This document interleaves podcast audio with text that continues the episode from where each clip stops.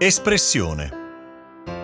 L'espressione, che sia espressione di sé o espressione della manifestazione della sintomatologia, può risentire a volte, così come la risposta, dei limiti che ci autoimponiamo o che pensiamo ci vengano imposti.